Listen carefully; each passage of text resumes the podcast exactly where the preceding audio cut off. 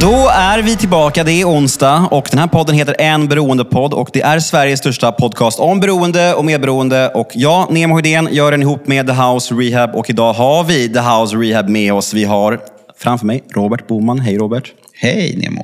Hej, hur mår du? Jag mår ganska fint faktiskt. Mm. Ehm, Fint. ja. Vi har också med oss din eh, parhäst, partner in crime, kompis, kollega. Kompis. Felix Gernander. Ja. Hej. Tjena, tjena. Hur mår du? Jag mår bra, hur mår du? Jag mår bra. Det är, mm, Du är jag- brun, du har varit i solen. Ja, men jag har rest mycket i sommar. Ja. Men resa är väl det finaste vi har, tänker jag. Det är det. Mm. Och vet ni vad som har hänt idag? Berätta.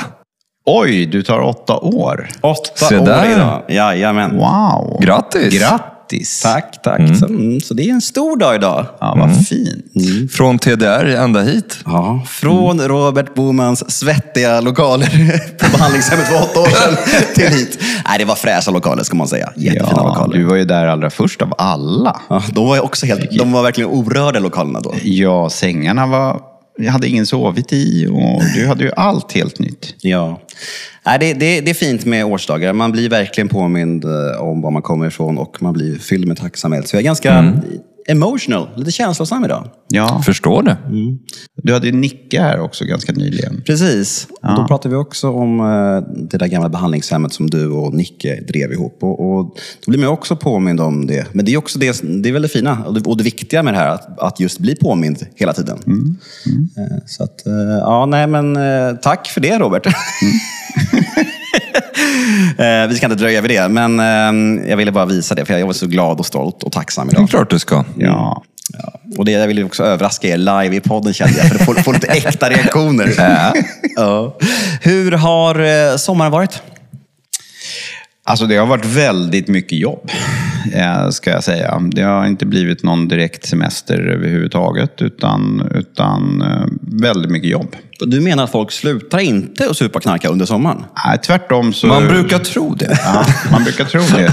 Nej, men det ser nog lite olika ut från olika behandlingshem också. Många behandlingshem eh, som arbetar mot till exempel socialt utslagna brukar säga att nej, men, sommaren är dålig för dem i verksamheten. Många missbrukare eller beroende tar liksom sommarlov. eh, Och tycker Nu att ska man köra på här. då. nu kan man köra på, det är varmt och skönt. Det här löser vi till hösten. Ja, för oss är det lite tvärtom faktiskt. Vi har alltid mycket eh, på sommaren. Eh, mycket kring högtider.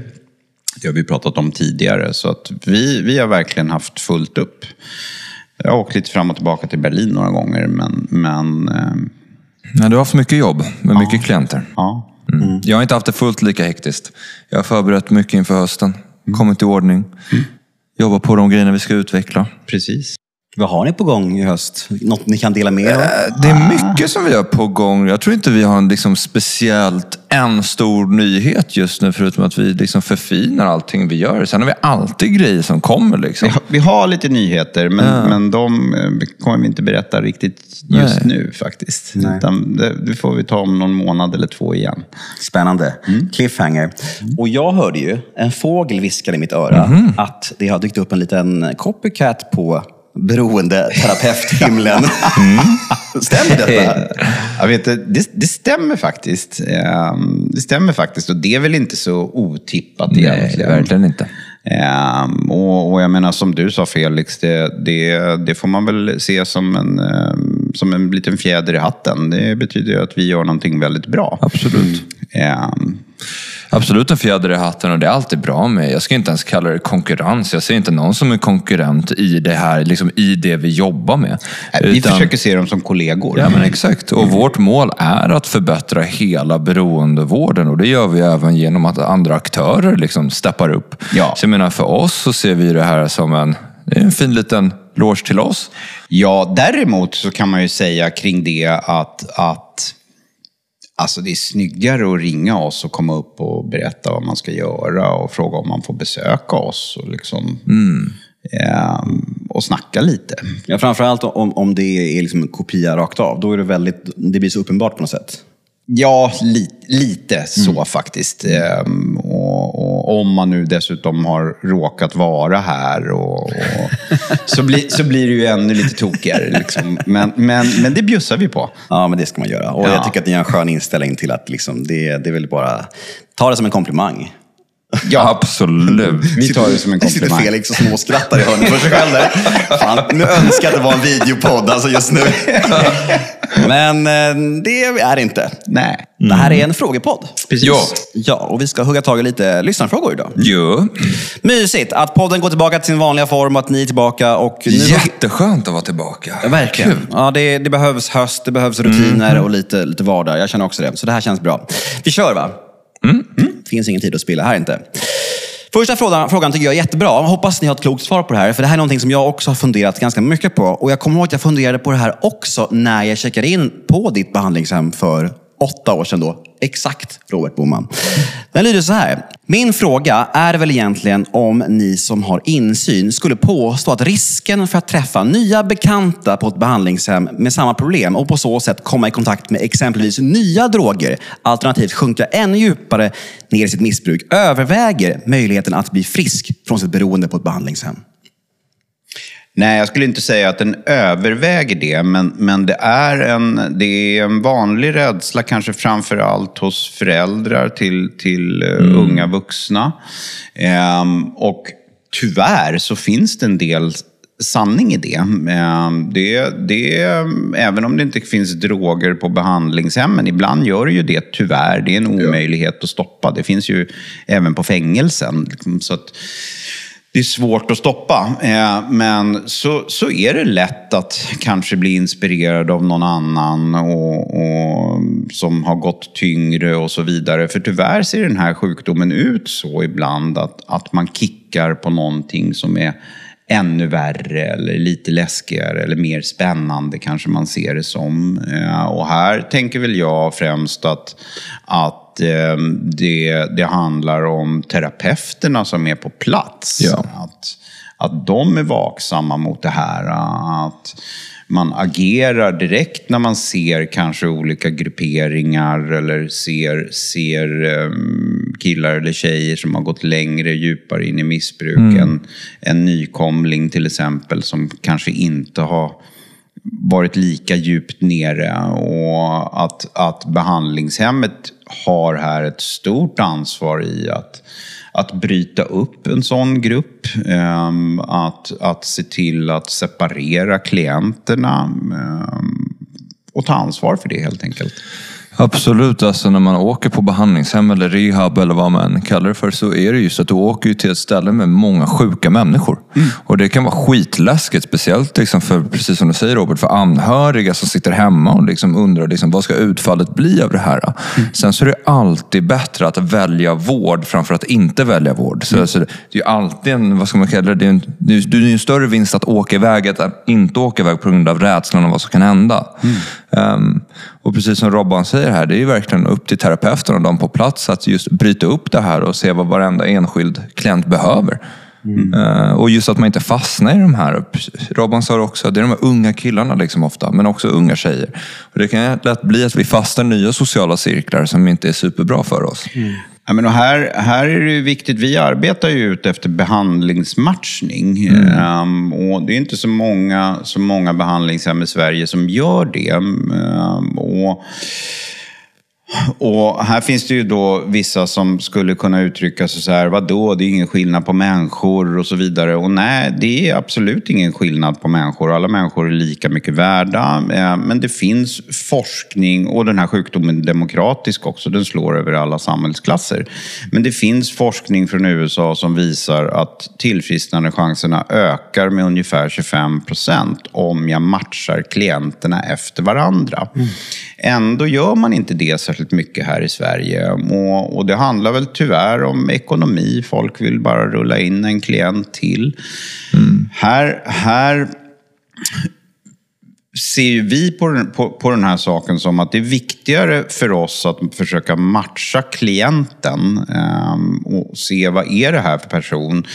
Kan den tillgodogöra sig en behandling hos oss eller gör, tillgodogör den sig en behandling bättre hos någon annan? Mm. För då skickar vi hellre den till en kollega.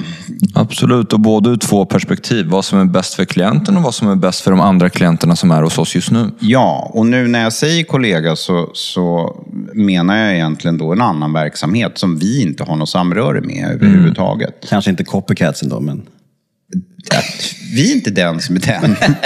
jag var tvungen, jag var tvungen att lägga in det där. Det var öppet mål. Det var öppet mål. Vi är inte men, den som är den. Nej, nej. men det, det, är bra. Men vad jag tänker på den här frågan.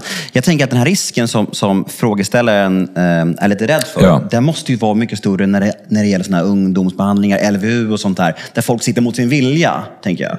Absolut, det, det tror jag med. Men jag var 28-29 år tror jag när jag var på, på ett behandlingshem uppe i Norrland. Eh, det var just där och då så var det uteslutande folk som var överflyttade från kriminalvården eller kom via socialtjänsten. Och jag hade kommit dit med eget företag och aldrig varit ifrån mina fyra barn på liksom längre än någon vecka och så vidare.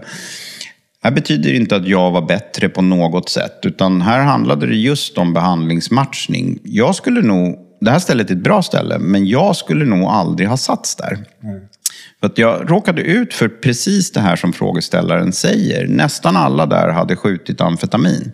Jag hade aldrig skjutit amfetamin, alltså tagit det intravenöst. Och där uppe så kände jag så här, jaha, jag kanske måste börja skjuta amfetamin för att kunna bli frisk. För alla ja. andra har ju gjort det. Mm. Och det är ju precis det som frågeställaren liksom frågar om. Mm. Mm. Risken finns ju, men det kommer aldrig väga över alternativet att inte söka vård. Nej. Man kan säga så. Precis så som Felix sa. Ja. Det får aldrig väga över mot Nej. att söka vård. Det är alltid det gör bättre inte. att söka Absolut. vård. 100 procent. Jag kommer ihåg när jag var på ditt behandlingshem. Nu blir ju det här ett avsnitt där vi pratar lite om det eftersom att jag tar tid idag. Men det, jag påminner inte så mycket om det. Och det var ju så att alla andra rökte ju som skorstenar. Och det är ganska vanligt ja. att man gör det. När man, alltså, det gäller gemenskapen också. Många röker ju liksom. Men just på behandlingen så var det så att alla rökte verkligen, så här, kedjerökte. Och jag rökte ju inte. Jag var ju så nära på att börja röka där på behandlingen bara för att få med i gänget. Mm. Och då tänkte jag så här, tänk om jag åker på behandling och kommer härifrån, inte fri från beroende, men ett nytt beroende istället. det här är också en viktig sak, att 100%, oavsett vart du åker så kommer du påverkas av din omgivning. Och det mm. behöver inte vara bara på droger, utan det kan också vara på rökning. Mm. Det som hände mig när jag var på behandling, det var liksom tvärtom. Jag fick se vart jag inte ville. Jag fick se att liksom, just nu kan jag styra om riktningen för att inte hamna där de, där de är som jag är här med. Mm. Och det är liksom, som sagt, det kan gå åt både ett positivt och ett negativt håll. Mm. Och det är här vi menar att här är ju personalen och ja. terapeuternas arbete att se till att det blir så som Exakt. Felix beskriver nu, att inspireras mot, åt det andra mm. hållet. Det är vårt ansvar mm. att se till att klienterna inte dras dit frågeställaren nu, nu eh, frågar om, mm. utan, utan tvärtom. Mm. Ja, men jag tycker det var ett bra svar och en väldigt bra och intressant fråga är det ju. Verkligen. Eh, och eh, vi kan ju säga det till lyssnarna också, att om ni hör ett litet snarkande ljud här så är det Felix hund som gästar oss idag. ja, jag känner micken. Han ligger där på stolen bredvid mig. ja, men det är bara Sover. mysigt. Det är... Ja, lilla Oliver. Ja, exakt. Ja. ja, mys. Vi tar nästa fråga. Okej, eh, nästa fråga är två frågor igen. Eh, och det rör tolvstegsprogrammet. Och den lyder så här. Hej, tack för en jättefin podd. Jag har två frågor till er. I tolvstegsprogrammet, om man som sponsi tar ett återfall, byter man i regel sponsor då? Och måste man börja om i stegen vid ett återfall, eller hur funkar det egentligen? Så här så tror jag att alla gör på olika sätt. Det finns absolut, här, och här, en viktig sak här, det är att det inte finns några regler kring det här egentligen. Utan det finns ju, liksom, beroende på vilken sponsor man har så går man i olika liksom, sponsorled och då får man oftast lite olika kulturer. Mm. Hur jag har gjort med mina sponsorer som har tagit återfall, det är att beroende på hur lång tid det var sedan de tog sitt återfall. Det styr lite om vi börjar om i stegen eller inte. Om det finns en anledning till att gå tillbaka till steg ett eller ifall återfallet var i 24 timmar. Mm. När det kommer till att byta sponsor så finns det absolut ingenting som säger att jo, men det är det bästa att göra.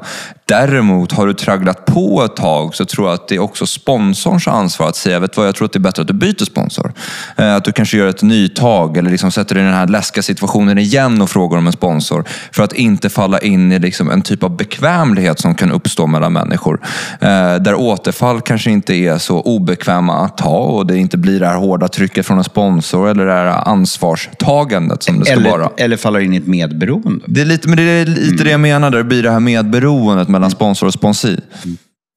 Du då, Robert, du har ju sponsrat eh, flest i det här rummet. Hur har du gjort? Nej, men, jag tycker det är en jätteviktig fråga och jag håller med Felix i precis vad du, vad du beskrev. Det, det, är, det är olika från, från sponsor till sponsor naturligtvis. Eh, men det är viktigt att, att, att komma ihåg att, eh, att göra slut då, eller att bryta upp med en sponsi som tar återfall, det handlar kanske främst om två saker då. Eh, ett, för sponsins egen skull. Eh, därför att den kanske faktiskt börjar ta det på allvar med nästa sponsor. Och två, för min egen skull. För att just inte gå in i ett medberoende. Att, att börja liksom ta tillbaka den här klienten om och om. Sponsin. Eller sponsin, sorry. Eh, om och om och om Ja. igen. Eh, och hamnar i en medberoende situation istället. Jag har två exempel från det här, faktiskt med två tidigare poddgäster. Så vi kan väl nämna dem rent av, eller hur? Rickard som har varit gäst här. Eh, han frågade mig eh, om jag kunde sponsra honom eh, och jag började göra det och sen försvann han och sen så hörde han av sig igen. Frågade mig om vi kan vi inte börja nu. Och så körde vi igen och så försvann han en tredje gång. Han tog inte återfall här emellan. Han, Men han försvann. Men han försvann. Så när han frågade mig fjärde gången eller om det var tredje gången, så här, kan vi köra nu? Så sa jag till honom att nej, men jag är inte din sponsor längre. Ehm, För du har försvunnit liksom, gång på gång på gång. Men, sa jag, det här är din nya sponsor. Och så pekade jag på mannen som stod bredvid mig. liksom. Eh, och hade pratat med honom om det innan. liksom. Så att jag övergav honom inte utan passade honom vidare. Då gjorde Rickard stegen. Han försvann inte. Utan han fullföljer det med den här nya mannen. Den andra exemplet är faktiskt Nicke som nu var här som, som, ehm, som gäst. Och sponsrade honom i, i tidigt, eh, väldigt tidigt och han tog återfall och så tog han återfall och så började vi om och så började vi om igen och, och så började vi om en tredje gång och jag tyckte väldigt mycket om Nicke. Jag, jag gjorde verkligen det. Ehm, Jag, jag tyckte han hade ett otroligt fint hjärta och tyckte om honom som, som man och människa. Och så försvann han igen. Och då minns jag att jag sa i alla år han var borta att äh, men Nicke kommer komma tillbaka eh, om han inte dör. Och gör han det så ska jag inte sponsra honom.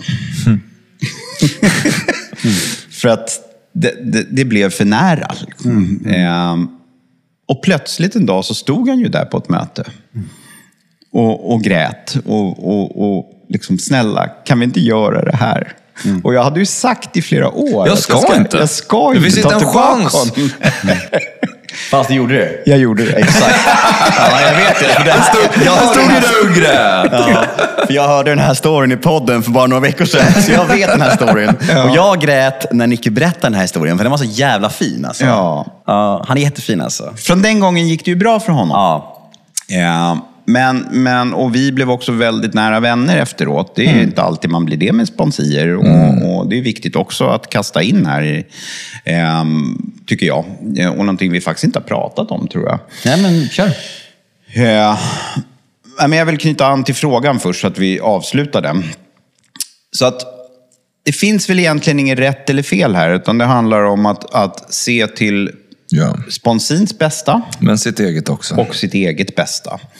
Huruvida man börjar om varje gång, det måste också vara individuellt. Alltså hur långt har personen kommit? Hur länge har den varit ute i återfall? Och var det tre år sedan? Ja, men då ska vi absolut börja om. Ja. Eh, var, det, var det i förrgår vi gjorde Steg fem. steg fem. Eh, så får man fråga sig själv, liksom, behöver, jag verkligen, behöver vi gå igenom hela den här historien en gång till? Eller ska vi liksom snarare kolla, är det någonting vi har missat? Eh, så skulle jag gjort i den situationen, snarare än att sitta och lyssna på historien en gång till. Snarare plocka upp, liksom, vad är det vi har missat för någonting? Finns det några fler hemligheter? Och så vidare. Men som sagt, här gör sponsorerna, eller sponsorerna precis som, som de själva blivit lärda. Och, Absolut.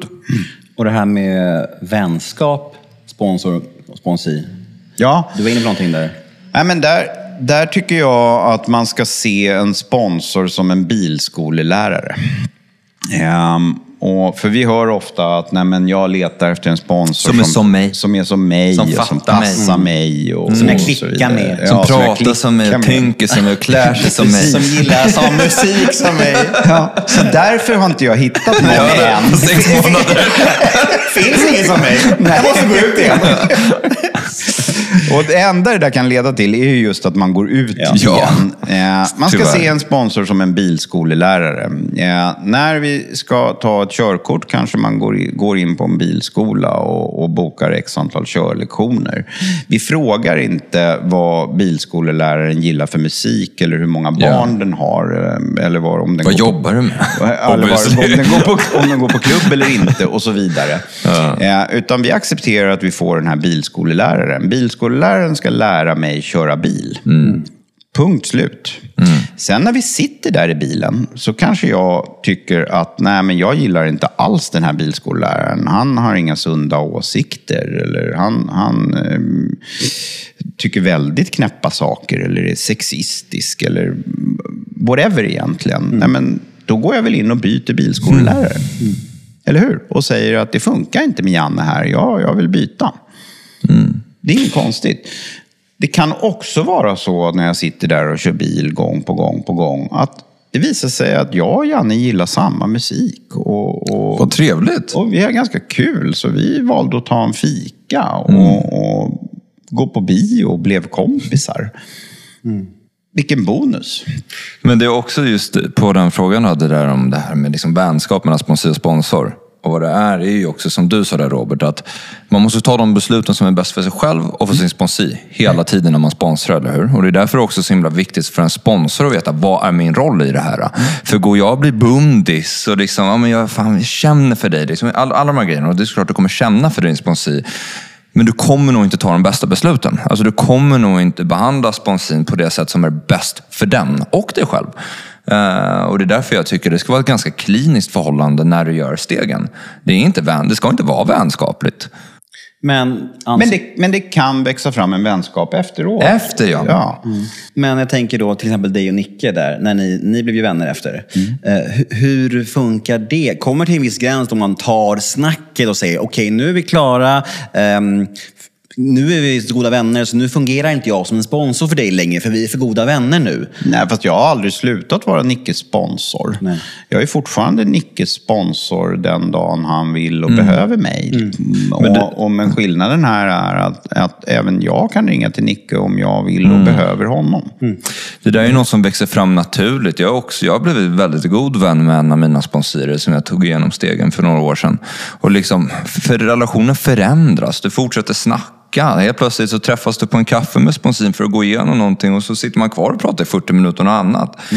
Eh, som sam- alla andra Och det är relationer. ju inte konstigare än annan vänskap. Nej. Jag menar, en kollega på jobbet så frågar ju inte vi om är vi vänner nu bara för att vi har fikat två gånger. Nej, men man har ju hört ganska Nej, jag vet det. Men man har ju hört ganska mycket genom åren att folk säger upp sponsorer och så för att man har blivit för nära vänner. För att det är svårt då med rollerna och att säga Du åt kan, någon. du kan säga upp och skaffa fler sponsorer. Du behöver inte alltid ha en. Nej, man kan också ha en grand sponsor. Ja, jag vet. jag kommer ihåg- Men jag kommer ihåg att Pierre, Pierre till exempel, som också varit i resten av den här podden. Han, han eh, sa upp mig för många år sedan för att vi blev så nära vänner. Liksom. Han sa att han ville ha någon då som inte ja, men var så nära vän med. För det var enklare att ta en tillsägning från honom. Och, det, och det, jag blev jättesårad Makes då. sense. Ja. Men, eh, Men det låter rimligt. ju. Nej, men, och det, absolut, och jag håller helt med om den. Jag tycker det var sunt av honom. Jättesunt. Eh, Och, och jag har även sponsrat vänner, alltså personer som redan var vänner. Från, innan vi började sponsra. Och det kan ju faktiskt vara svårare. Eh, Ja, det är det. det, det. Därför att det är lätt att man liksom halkar över i, i annat Jag har gjort liknande saker också och det Ja. blir inte samma grej. Liksom. Alltså, sponsring tar ju inte alla ord som man säger på samma sätt. Så där måste du nästan bli hårdare som sponsor Ja, ja, och det sätta lätt- folk på plats Ja, men för det är lätt att det blir blajigt. Plötsligt hamnar man i en rövarhistoria som man liksom delar. Ja, och sitter man och garvar. Och, så, och så blir det skratt istället. Det låter som att Felix har försökt sponsra Rasmus här tror jag. Eller? Nej, det har jag faktiskt aldrig gjort. Det har jag aldrig gjort. Det hade inte blivit bra. Nej. Nej, men vad bra. Det var mycket sidospår här, men det var intressant. För det finns mycket att säga om sponsorskap, så är det ju. Hej gänget! Tack för en fantastisk podd. Ni förstår nog inte hur viktiga ni är. Ni har säkert svarat på detta förut. Men vad anser ni om legalisering och avkriminalisering? Och då tänker jag framför allt då på röka. Robert odlar ju hemma. Nej, men det, Dålig stämning. det där är ju en av vår tids stora frågor, speciellt liksom i yngre generationer. Och liksom globalt, så, eller inte globalt, verkligen inte globalt, men i västvärlden så har ju droger på senare år normaliserats och liksom, vad ska man säga, avdramatiserats extremt mycket på senare år. Dels för att vissa liksom, delstater i USA har legaliserat och ställen i Europa. Dels för att liksom, kändisar knarkar öppet idag på sociala medier och då kan man ju, det är ju väldigt mycket gräs. Och liksom hela tonen och attityden kring vad substanser är har ju liksom skiftat dramatiskt. Och när det kommer till den, liksom både liksom ifall vi kollar på kulturbiten kring droger, men sen också liksom den legala biten, så ser man ju att de här två liksom skiftar lite närmare varandra hela tiden. Och jag ser väldigt många faror i att legalisera. Jag ser väldigt många faror att, av, att avdramatisera och att normalisera. Och det är just för att det är yngre och yngre människor som skadas av de här substanserna. Eh, och det är liksom, för det är inte så speciellt farligt längre. Alltså det är inte så himla tabu längre. Inte, inte i deras kretsar runt omkring sig, inte bland de äldre, inte på sociala medier. Absolut att mamma nog hade blivit sur, 100 procent. Men den här samhälleliga synen på vad det här handlar om existerar inte längre. Och då kan vi titta på hur liksom de vi har i behandling, som ofta i vissa gånger är i yngre åldrar. Och det är, liksom, det är grovt. Det handlar liksom inte om att de röker lite, utan det kanske börjar där. Och det här har vi det här gamla mimen med att det börjar med gräs. För väldigt många gör det i yngre åldrar. Och det, jag är livrädd för vad det skulle göra, faktiskt. Och det, på grund av den enkla anledningen vad det gör med de yngre generationerna idag, som har noll konsekvenstänk. Ja, men, och det här är en jättestor fråga och jag tror att vi har, vi, vi har har, pratat om det. pratat Det om det, tidigare. Och vi hade ju också um, en poliskille här i programmet för länge sedan där vi diskuterade det här djupare. Det här var ju en polis som faktiskt var, han var väldigt sund och hade sunda tankar kring det här. Och han var ju faktiskt, trot eller ej, för legalisering. Ja, men, men Är du det? Nej, jag är inte det. Det här är en väldigt komplex Det är det. fråga. Det är en väldigt svår fråga och vi, jag tycker att det samtalet vi hade med den polismannen var väldigt intressant. Han var väldigt påläst och väldigt kunnig. Och, och... Vet ni vilket avsnitt det Nej, var? men vi kan tipsa lyssnarna om Ja. det. Att, att om man vill höra en liksom extended svar på Ja, det här. lyssna man, på det. Ja. För, men, men för att svara på frågan då.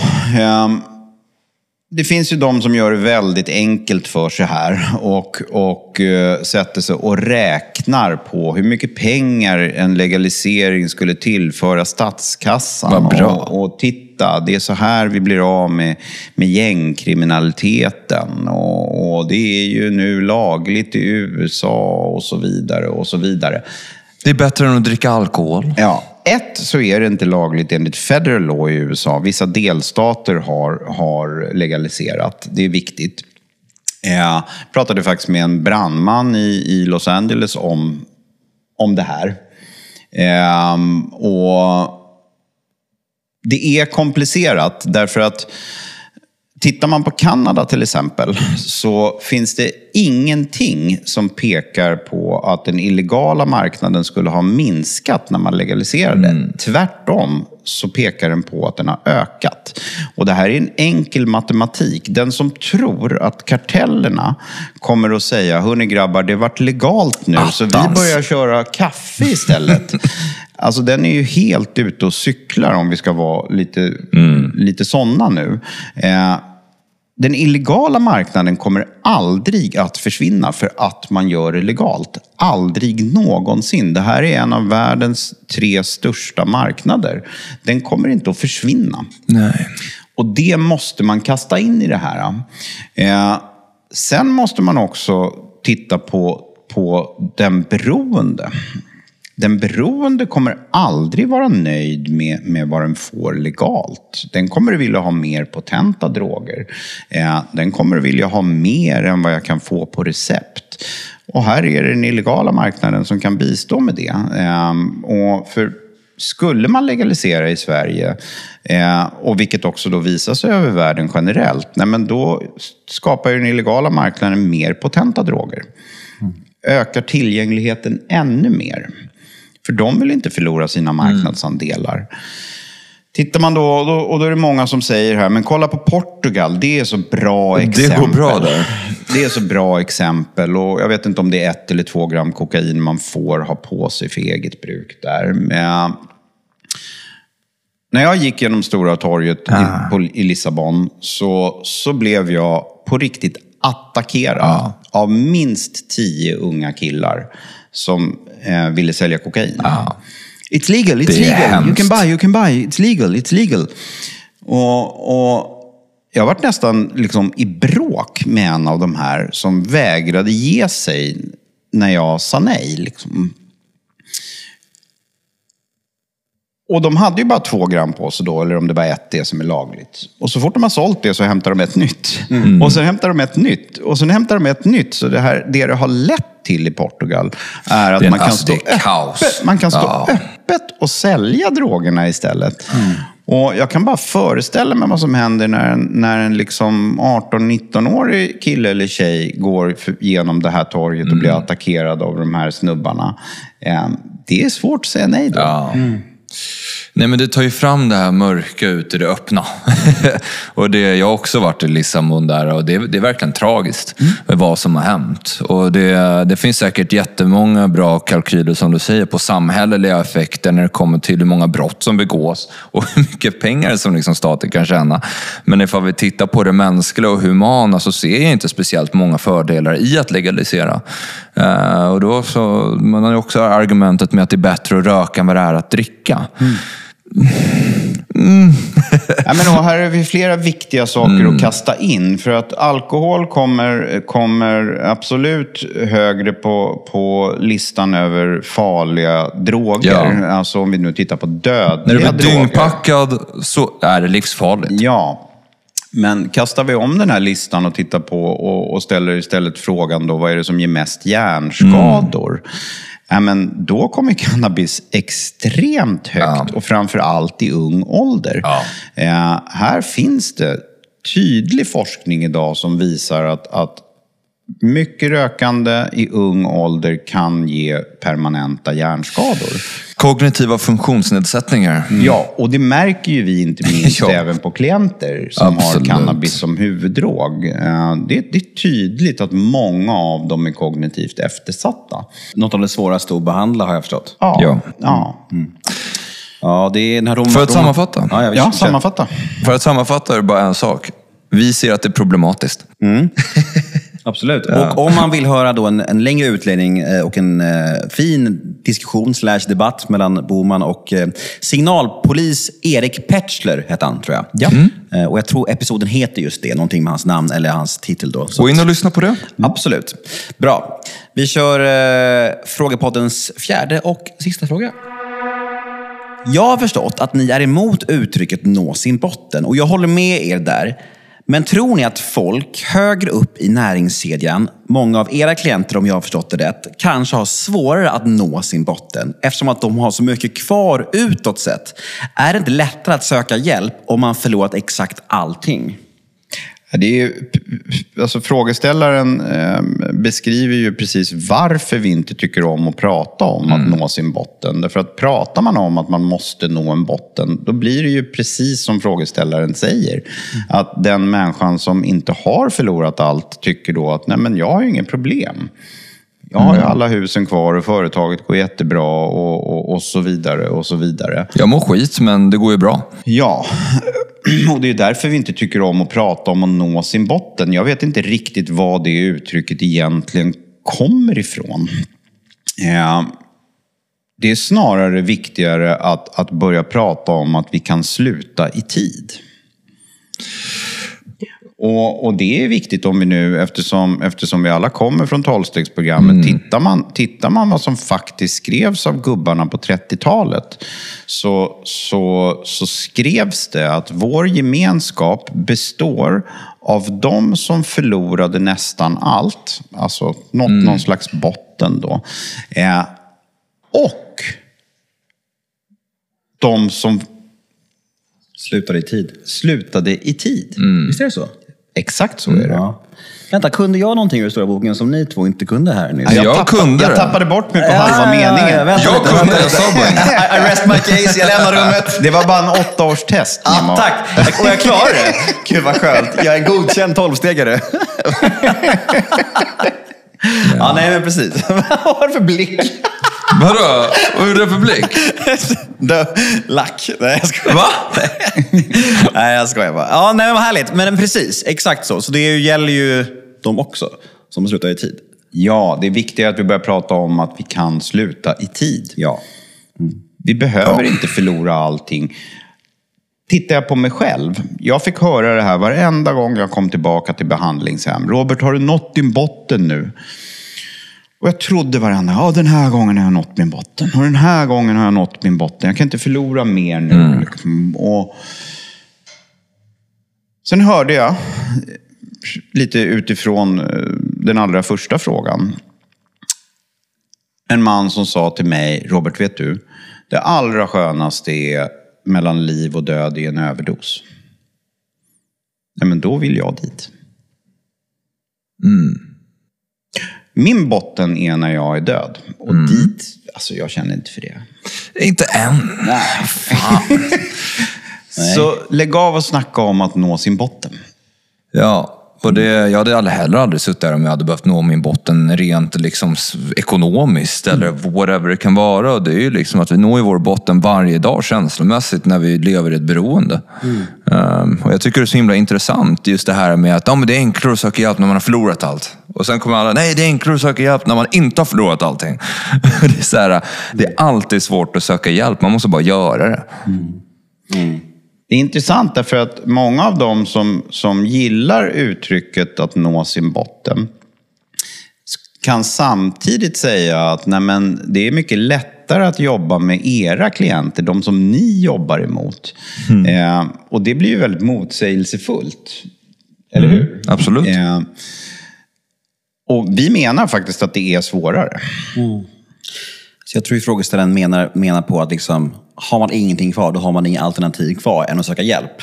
Eh, Och har man, någon, har man liksom hus och boende, och, ja, ni förstår vad jag menar, så, så är det kanske så här, ja men jag har inte förlorat allt. Men Nej, så är det svårare att söka hjälp. Det är helt riktigt. Men det är också därför det är viktigt att vi slutar prata om att man Ja. måste nå sin botten. Ja, gud. Jag Ja, det här problemet finns i, återigen i alla samhällsklasser. Oavsett hur många hus jag har och hur mycket pengar jag har på banken. Ja. Och det är ju liksom en av alla fördomar som vi försöker krossa i den här podden ju. Ja. Det blir en snyggt ihopknutning av säcken där. Ja. Det är därför vi har den här podden. På din Kross- åttaårsdag. På min åttaårsdag! Krossa fördomar, sprida kunskap och sprida Ja. hopp. Så nu ska du komma med dina åtta bästa råd. Alltså, jag, för, att, för att leva ett Nu tillfrisknande. får vi fråga dig en sak där Nemo. Nu när du har åtta år. Vet du allting? nej, jag vet väldigt lite. Bra. Eh, Ja, men ja, det, Health, health check. det är ju därför jag fortsätter gå på möten ju. Sunt. Ja, men så är det faktiskt. Det, är- det, jag, man får inte glömma vart man faktiskt fick det här fantastiska livet. Eh, Så jag går på möten när jag mår bra och jag går dit när jag mår dåligt. Jo. Så är det verkligen. Det är därför man har en podd ihop med The House Rehab. Mm, och vi med Nemo. Ja, men så är det. Och om man vill komma i kontakt med er, vart vänder man sig? Hur gör man? Då kan man mejla på alicia.thehouserea.com eller sandra.thehouserea.com. Och sen har vi ett telefonnummer också, Ja, och det står på vår hemsida. som är thehouserea.com. Snyggt. Och vi har Instagram också, så man kan ju DMa oss där. The, at the House Rehabilitation. Så följ The House Rehabilitation på Instagram. Följ vår podd som heter En beroendepodd. Skicka önskemål på teman, gäster och allt sånt där. Det är alltid fint när ni hör av oss och ja, vi gör ju det här tillsammans. Tack Robert, tack Felix Tack, tack. Tack! och tack till mig själv så hörs vi igen nästa onsdag. Var rädda om er så Puss, länge. puss. Puss, hej då!